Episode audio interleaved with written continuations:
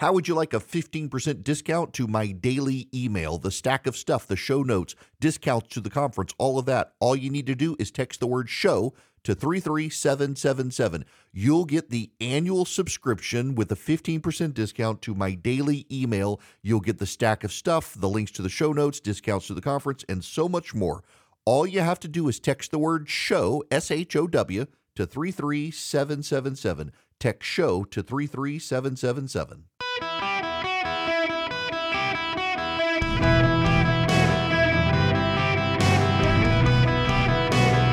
Welcome to the Erick Erickson Show podcast, hour two. Greetings, conversationalists. Welcome. It is Erick Erickson here across the United States. The phone number 877-973-7425 should you wish to be on the program. Delighted to have you with me. We got to talk about uh, well, we all knew this was going to happen. We we all knew it was going to happen. prophet is not welcome in his hometown and sometimes not on radio.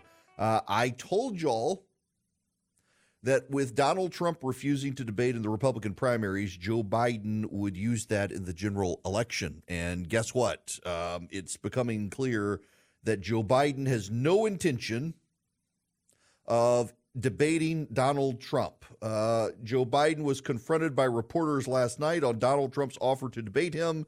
And he said, quote, if I were him, I would want to debate me too. He's got nothing else to do. This has been Biden's plan the whole time. Biden does not want to do a presidential debate. In fact, Joe Biden is sitting out the Super Bowl interview. Now, you and I can be thankful that Joe Biden is not willing to do the Super Bowl interview because it just politicizes a, big sporting event where Americans tend to find common ground, unless you're a Taylor Swift conspiracy theorist. Joe Biden's not going to do it because it's an unscripted interview.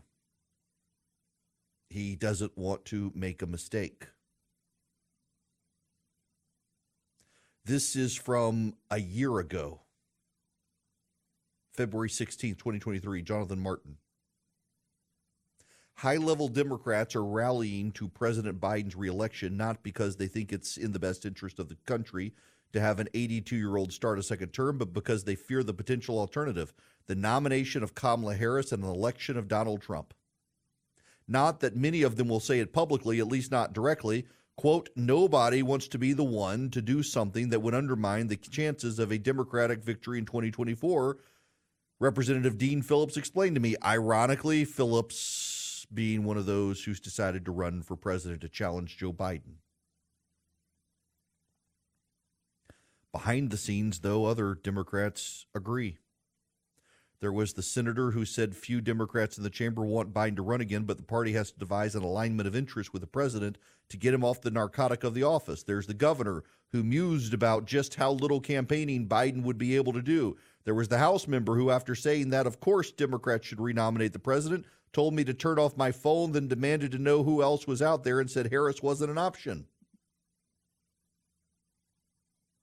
And now there's this a year later from yesterday, also from Politico.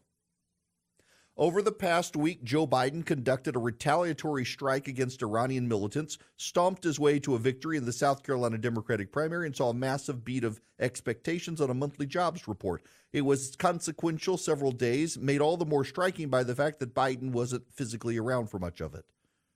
The president has kept a distance from the action, not addressing the nation on the strikes, not staying in South Carolina for his win and declining to participate in the semi traditional Super Bowl interview this coming Sunday. The low key approach is one the White House has adopted before, at times worrying some in his party who say it's critical that he seize any opportunity to counter criticism that he's too old or disengaged for the job. The administration insists it is by design and that the concerns miss not just how much he interacts with the public, but the nuances of the job. That's especially true, they note, with respect to the airstrike launched in response to the death of three Americans. Senior officials worry an Oval Office style speech would signal the U.S. is at war. Really? Sure. Sure. y'all. The president is going into hiding. But I'll tell you the thinking from Republicans and Democrats alike. It's it's not just the Democrats, it's the Republicans too. They say it's it's helped Donald Trump. That Donald Trump being tied up in court, this is the conventional wisdom is rapidly reaching this point that that Donald Trump by being tied up in court and not regularly on the campaign trail, that's why he's gotten ahead of Biden in the polls because people forget him and that Biden is overexposed and he's out there so much and, and he makes missteps. He makes falls. Oh, you know, he has a speech impediment and a stutter. They want people to forget the incompetencies and mental decline of the President of the United States, who is not in his right headspace. President Biden told a crowd in Las Vegas on Sunday he recently met with Francois Mitterrand, the French president who's been dead for nearly 30 years. Apparently, Nancy Reagan's psychic and seance guru is back in the White House. The comments came while Biden was warning of the dangers of a potential second Trump presidency as he aimed to shore up enthusiasm ahead of the Democratic primary in Nevada. Biden recounted a story he told many times during his presidency about a meeting he had with French President Emmanuel Macron during a G7 meeting in England some months after Biden took office. I sat down and I said, America's back. And Mitterrand from Germany, I mean from France, looked at me and said, Well, how long you back for?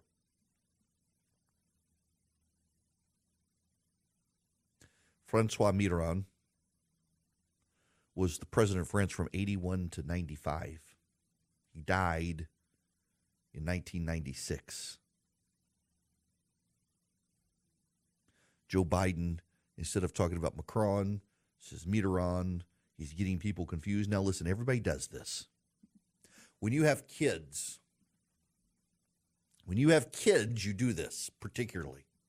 My wife and I will sometimes call the kids the dog's name and call the dog the kid's names. And sometimes we've got a, a old oldest daughter is 18, our son is 15, and and we'll start to call them by each other's names, even though they're they're one's boy, one's girl. It, it it's parents do it. It's dad brain, it's mom brain. It's also old person brain. Older people do this sort of thing, but older people tend to slow down and not decide to run for reelection as president of the United States when they're in their 80s. And there is a problem for Joe Biden. We talked about the NBC News poll yesterday on the program that has Donald Trump beating Joe Biden and has Joe Biden beating Donald Trump if Donald Trump is convicted of crimes, but so barely that the pollsters say we can't really believe this is true. If Trump is convicted of a crime, some of these people may actually still vote for him, but they're telling us they won't. We don't know that we believe them. In an era of massively divided government, in an era of massively divided populations within this country who are divided on every issue. Republicans like what Democrats hate. Democrats like what Republicans hate. Nobody agrees on anything in this country anymore. In a nation more divided than at any time in its history since the Civil War, Americans across all parties have agreed on one thing and one thing only they all hate Kamala Harris. Kamala Harris's approval in this country, serial killers and syphilis are more popular across party lines. Democrats, Republicans, independents, moderates, progressives, conservatives. Americans are united against Kamala Harris. There is no group, no demographic, including racial demographic and gender demographic, where Kamala Harris gets majority approval rating. That's how unpopular Kamala Harris is. Black women don't like her. White women don't like her. Black men don't like her. White men don't like her. Hispanic men and women don't like her. Old people don't like her. Young people don't like her. Democrats don't like her. Progressives don't like her. Republicans don't like her. Independents don't like her. Nobody likes her. And so when people go vote for Joe Biden for a second term, they know they're voting for the woman none of them like because he's not going to live. It's a high pressure job. He's already had a brain aneurysm in the past. The man is not fit. People can see his decline. They're saving him. They're keeping him off the spotlight, off the stage. They don't want him to do interviews. They don't want him to go off the cuff. They know he rambles. They know he says crazy things. And so people are thinking Kamala's going to be the president and go, oh my God, I don't like her. At this point, about the only thing Donald Trump needs to do to win, re, win a second term is to pick someone that Americans can look at and say, well, thank God that person's not Kamala Harris.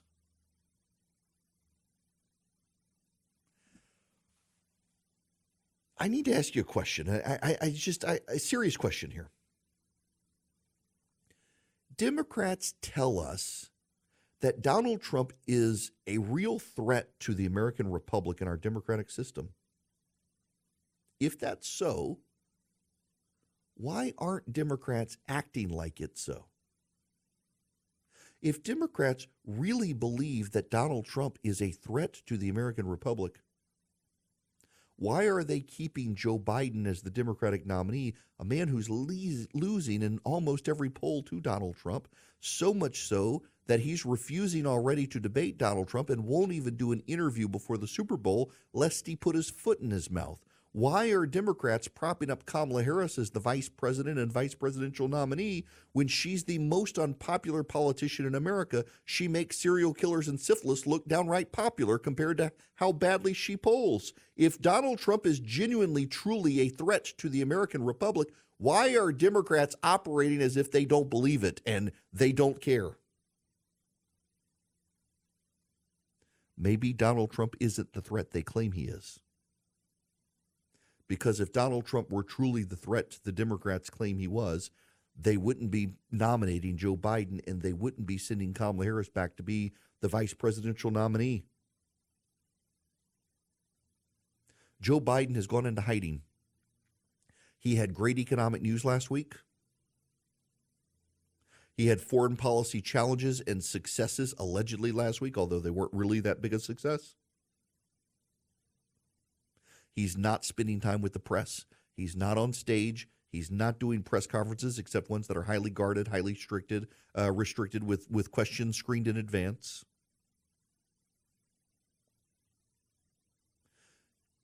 They know he's in mental decline. They're trying to keep him out of the spotlight because of his mental decline. It's going to be very hard to do that with Donald Trump on the campaign trail. Donald Trump of today is not the Donald Trump of 2016. The problem for the Democrats is that the Joe Biden of today is not the Joe Biden of 2016. He's not even the Joe Biden of 2020.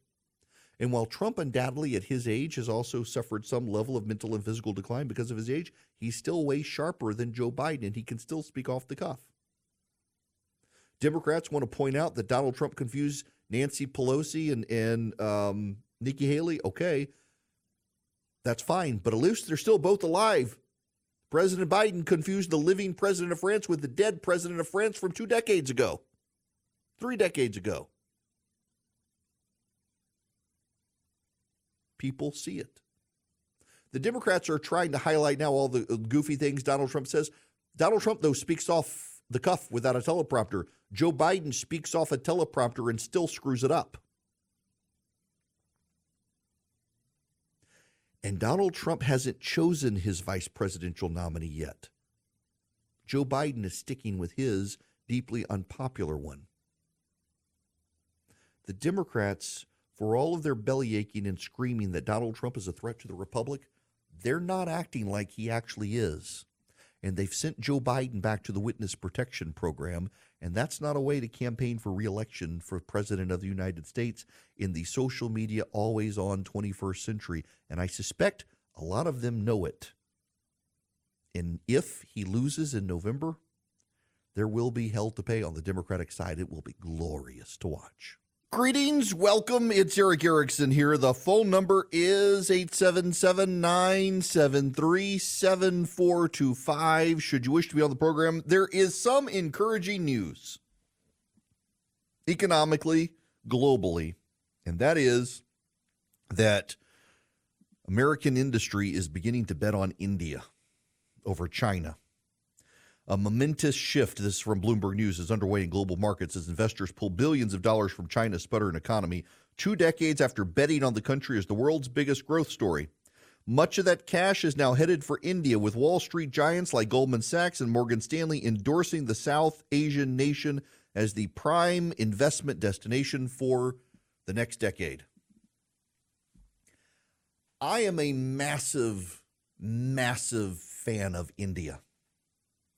It is a huge country with a diverse array of people from the port cities like Mumbai to Delhi and New Delhi and, and its history as, as a, a British capital in the empire to the northern reaches of India and, and the Himalaya mountains. Uh, the food culture in India is incredible. The people are incredible, amazing people, wonderful, warm hospitality. It is just an incredible place.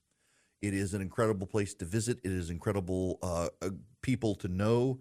Uh, they're hardworking, they're industrious, and they could be our great allies against China. It is wonderful to actually see major American companies and financial uh, corporations deciding that uh, they'd rather do business with India than China now. Good.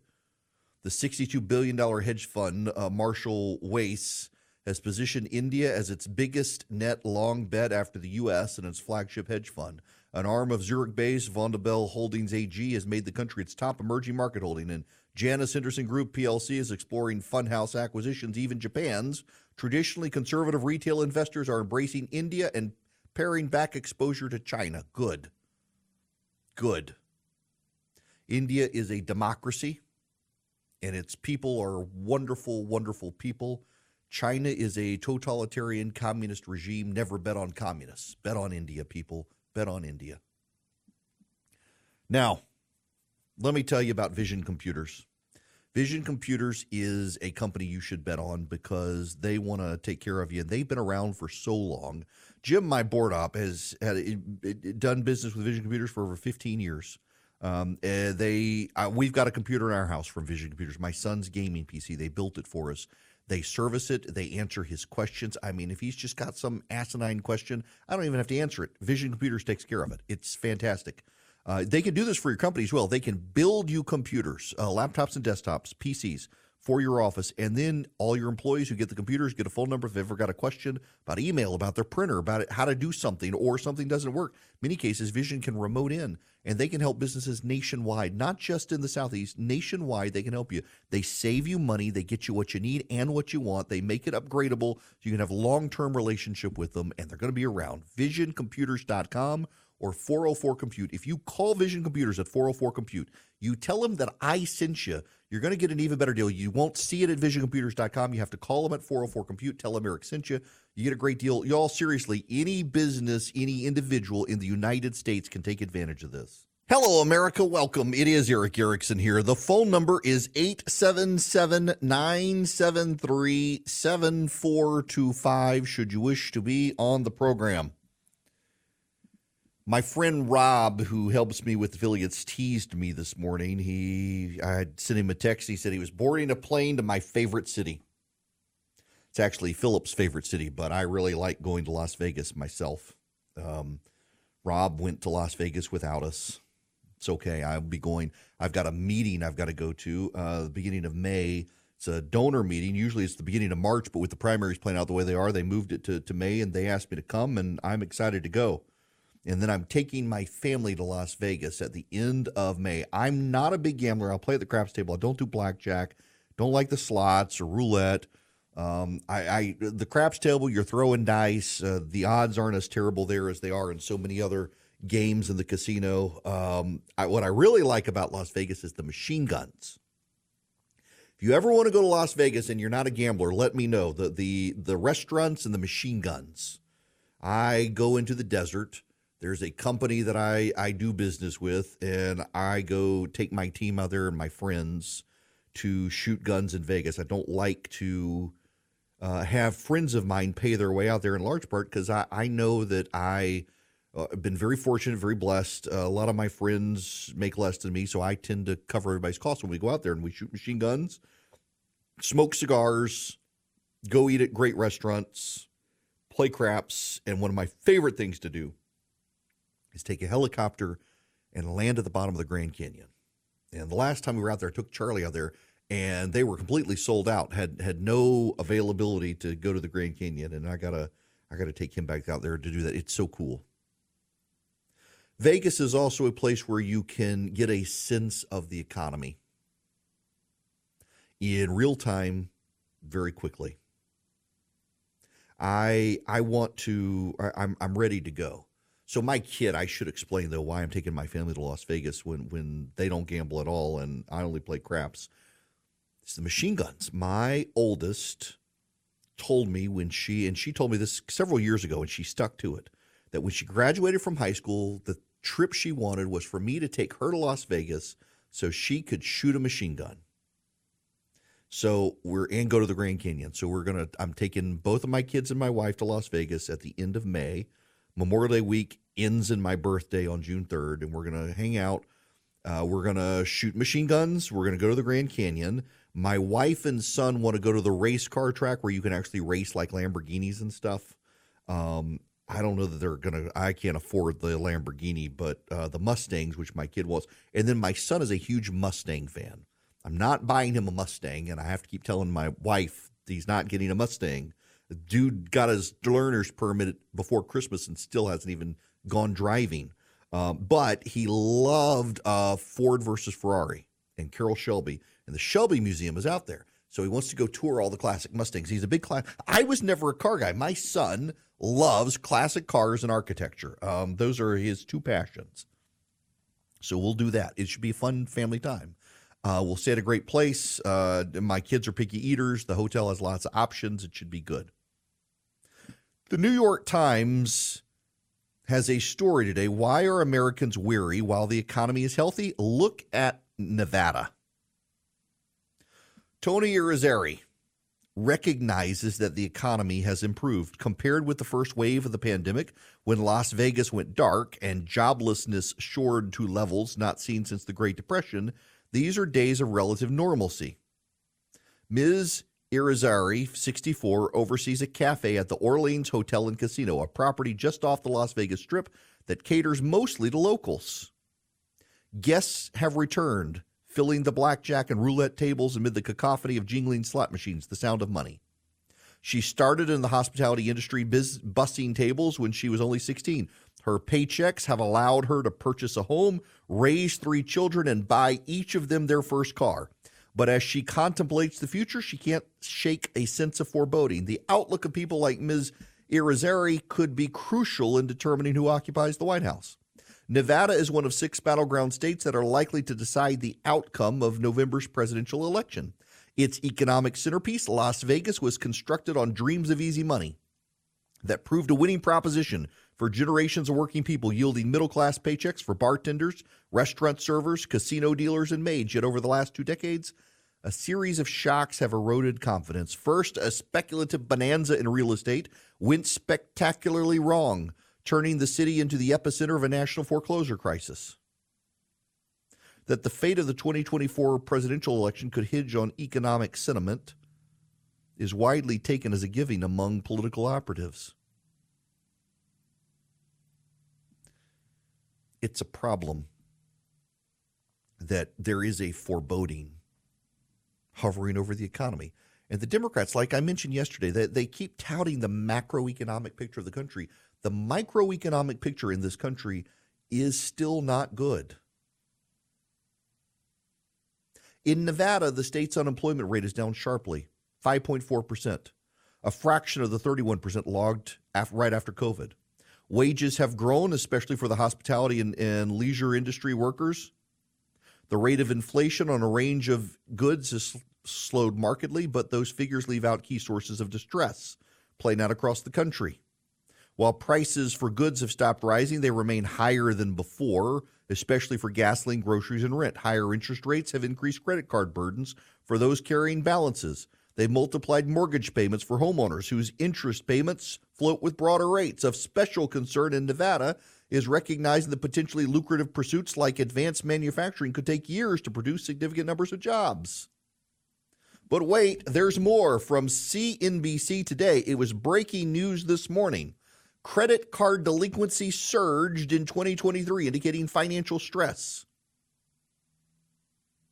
Credit card delinquencies, according to CNBC, surged more than 50% in 2023 as total consumer debt swelled to $17.5 trillion, according to the New York Federal Reserve. Debt that has transitioned into serious delinquency or 90 days or more past due increased across multiple categories, but none more so than credit cards. With a total of 1.13 trillion in debt, credit card debt that moved into serious delinquency amounted to 6.4% in the fourth quarter, a 59% jump from just over 4% at the end of 2022. The quarterly increase at an annualized pace was around 8.5%. Delinquencies also rose in mortgages, auto loans, and the other categories. Student loan delinquencies moved lower, as did home equity lines of credit. Overall, 1.42% of debt was 90 days or more past due, up from just over 1%.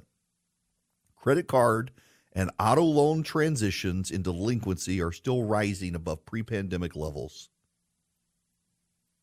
Household debt rose by $212 billion in the quarter, a 1.2% increase quarterly, and about 3.6% from a year ago. Credit card debt jumped 14.5%. Auto debt climbed to $1.61 trillion, up $12 billion or 3.5%.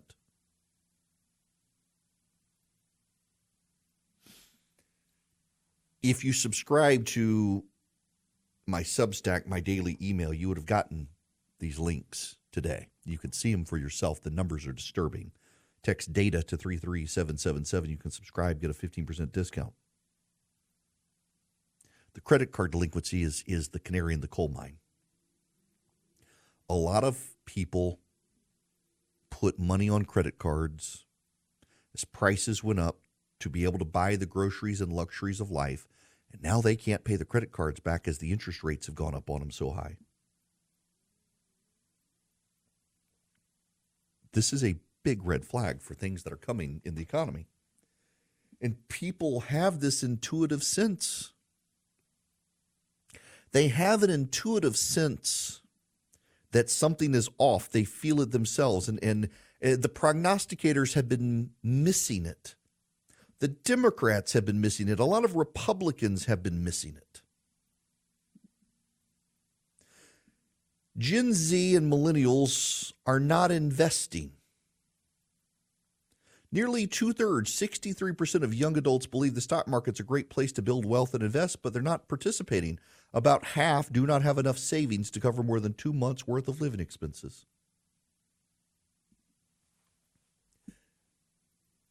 My daughter, in her class, in her school, their the final semester of their senior year at my kids' school, the school puts the kids through Dave Ramsey's program and essentially explaining to them how debt is bad. And the kids are pushing back on a lot of the stuff Dave Ramsey says about debt because they're starting to run the numbers about the cost of living and apartments and groceries and doing the budgeting, and they don't understand how they're going to be able to uh, build credit. Uh, they want credit. They hear that credit is good. They need a credit card to get credit. Ramsey is uh, there are there are credit card programs out there tied into your bank account, so it operates as a credit card. It allows you to build credit, but it comes out of your bank account, so you're not going in debt. But a lot of people don't want to do that. And I finally I had to explain to my, my daughter the other night. She's like, "Why does Dave Ramsey tell you not to get credit at apartments? They sometimes will charge you more upfront with a greater security deposit if you don't have a FICO score, if, if you don't have credit cards, if you haven't built credit, they're going to charge you more upfront. And I said, yes, yes, they are. The world seems to penalize you for living a good life without debt. But Dave Ramsey's point is this that though they may charge you more upfront because you have not built credit, long term, you're not paying interest on credit cards. You're going to save that money and then some interest rates are really high right now. Trying to explain this to the kids, I, I saw an Instagram meme the other day. Um, student, how do I fill out taxes? School, shut up and learn to square dance. I don't know that my kids have learned to square dance, but I'm glad they're learning the, the Ramsey program on, on how to live without debt, how to save, how to budget. My family, we're we still haven't done it yet. We just keep putting it off, going through Dave's program ourselves. We've never done it. We got to build a budget. Build a budget and stick to the budget and plan. I used to be good at it, uh, and and life just got in the way, and I got to get back to it. The family does. But it's it's notable to me, and it's a red flag to me that uh, my daughter and her generation are starting to raise issues about how is it possible to live without debt accumulation in this society? And the response is very precisely if you can't live without debt, you're going to get more into debt than you can live with.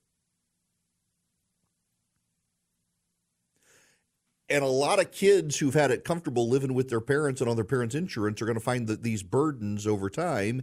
And parents, you would do a good job right now of getting your kids into something like Dave's program so that they understand precisely what they're getting into and how to budget and how to make ends meet. And no, you do not need the $2,000 a month apartment. You can settle somewhere further out of the city for less. And yes, you're going to commute. And yes, you're going to have, have to put gas in your car but your cost of living will be a whole lot cheaper. You don't have to live in the in town, midtown area where rents are expensive and you get to walk everywhere with your friends and have a good time, but you're not setting any money aside. We're going to have to relearn all of this stuff. It's been a while since we've had interest rates as high as they are.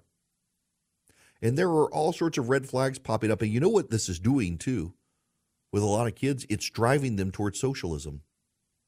They are becoming convinced, as are their parents, that they will never have it as good as their parents. They will never get better than their parents in life. Therefore, we might as well do socialism and take from the rich and give to the poor and screw everything up. Only 11% of young workers have enough savings to cover the cost of living for more than a year if they had no income. 48% cannot cover more than two months' worth of expenses. We're headed towards dangerous times. And here's the thing the government doesn't seem to get it, but the people do. It's why Biden isn't polling so well. The macroeconomic picture of the United States is actually good right now, but the microeconomics, the household income picture is terrible. And that's shaping everything. And there are lots of red flags out there that we're headed towards a dangerous place in this country if we don't get a handle on it soon. Our debt is rising, credit card debt is rising, people are dissatisfied, and they believe more and more that something bad is coming. And that soon becomes a self fulfilling prophecy if people in Washington don't get a clue and turn things around. It's one of the reasons Swiss America is trying to help you save your hard earned assets because they see what's coming too with interest rates squeezing the economy, people going more and more into debt, the government trying to control how you spend money. Swiss America wants to help you protect your hard earned assets now. That's why they want you to read their report, The War on Cash. Your copy's free by calling or texting 800 289 2646. 800 289 2646. The All Out War on Cash includes digital forms of currency. It's spreading. All you got to do to get the Secret War on Cash report for free is mention my name, Erick Erickson, when you call or text 800 289 2646. That's 800 289 2646. You can also go to SwissAmerica.com slash Erick today. SwissAmerica.com slash E R I C K. Go there today. You can get this Secret War on Cash report from Swiss America. Get them uh, in a conversation with them about protecting your assets. You can call and just give them my name, Erick Erickson, or text the number 800 289 2646. Message and data rates may apply. This podcast is sponsored by Talkspace. May is Mental Health Awareness Month, and Talkspace, the leading virtual therapy provider, is encouraging people to talk it out in therapy. By talking or texting with a supportive licensed therapist at Talkspace, you'll gain insights, discover truths, and experience breakthroughs that will improve how you live and how you feel. With Talkspace, just answer a few questions online, and you'll be matched with a therapist. And because you'll meet your therapist online, you don't have to take time off work or arrange childcare. You'll meet on your schedule whenever you feel most at ease. Plus, Talkspace works with most major insurers, and most insured members only pay a $25 copay or less. No insurance? No problem. If you want to make progress toward a mentally healthier place, Talkspace is here for you. Now get $80 off your first month with promo code SPACE80 when you go to TalkSpace.com. Match with a licensed therapist today at TalkSpace.com. Save $80 with code SPACE80 at TalkSpace.com. Welcome. It is Erick Erickson here, 877 973 7425. Jeff, welcome to the Erick Erickson Show. How are you? I'm doing wonderful. How about yourself, Erick? Great. What's going on? Uh, you are. I've, I've, I've heard you often talk about uh, the terms unhoused versus homeless. And the distinction between the two uh, is you know, every day at one point in the day, we're all unhoused. I'm unhoused right now because I'm out running errands.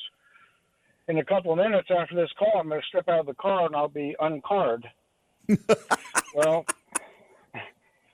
uh, also at the moment, I'm currently unjobbed because I'm not working right now. But as soon as I get back to my desk, I will no longer be unjobbed. But I'm not jobless. I'm not homeless. But I am unhoused right now. Uh, what I would really like is to be untaxed. Yes. Uh, now, I, I, but, I, I, uh, need to I, I, need to ask you though, Jeff. Are are are you married? Uh, I was. Uh, we recently divorced. We get along great. We just grew apart, and I'm just very happily single well, right now. I, well, th- then you definitely are on job. For those of us who are married, we, we may be out and about having a good time, but we're we're still we're still on the clock. yeah, I, I hear you, and um, I, I think the the the the effort of them is to normalize it so they're just like you are because uh, you're you're unhoused periodically as well. Yes. But here's here, here's the key: is when they go to the shelters at night, they're no longer unhoused. So I do feel better using that term because it doesn't write on my guilt as much now, knowing that. There you go. Evenings they are housed. Yes, that that's a good point, Jeff. I got to let you go there, but yeah, you know, once see that that that's good. Liberals change the word, and you put them in a shelter. Suddenly, problem solved. Forget that they're going to be back on the streets tomorrow. It's how the liberal word games are used not to solve the situation, but to just make liberals feel better, solving the white guilt problems.